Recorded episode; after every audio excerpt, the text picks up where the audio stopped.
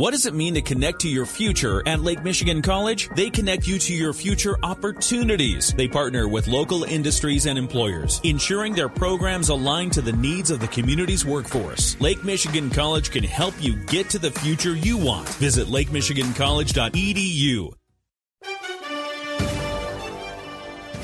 It's pretty much safe to say that the only reason why the Tigers won on Tuesday was because Minnesota's active trade deadline day did leave them with much unavailable roster for the game on Tuesday night. But less than 24 hours later, the Twins finally got things sorted out, and the improved lineup helped Minnesota take the final game of their three game series yesterday with a 4 1 win over the Tigers. Newcomer Sandy León drove in two, and new pitcher Jorge Lopez had his first save. Lopez worked a 1 2 3 ninth inning on seven pitches. The Tigers are back at home tonight at Comerica Park to face Tampa Bay at 7:10. A 6:45 pregame show on News Talk Sports 94.9 WSJM and Super Hits 103.7 Cozy FM. The White Sox took the final game of their three-game series with Kansas City. Lance Lynn spread out four hits over his six innings. Eloy Jimenez had three singles, and Jose Abreu had another home run in the White Sox 4-1 win over the Royals. The AL Central race is really starting to heat up between the Sox, Twins, and Guardians. Cleveland is one game behind the Twins first, while the White Sox are just a game behind Cleveland. Chicago is in Texas tonight at 8.05. It was an unexpected off day for the Cubs, as their game in St. Louis was rained out.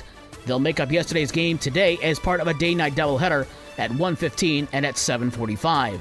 Wednesday in the WNBA, Indiana trying to end a 14-game losing streak in Atlanta but the Dreams' Rhyne Howard scored a team high 20 points in Atlanta's 91 81 win over Indiana.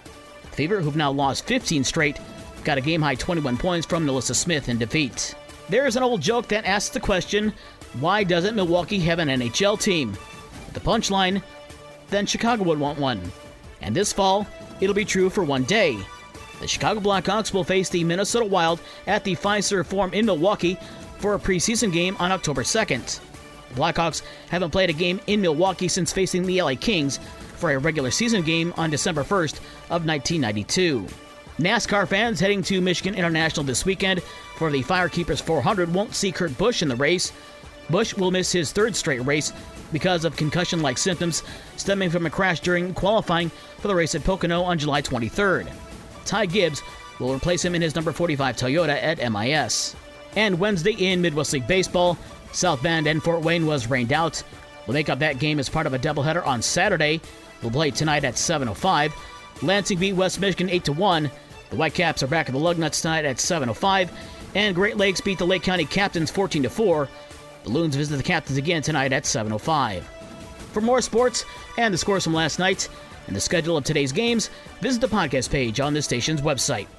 With your morning sports for Thursday, August 4th, I'm Dave Wolf.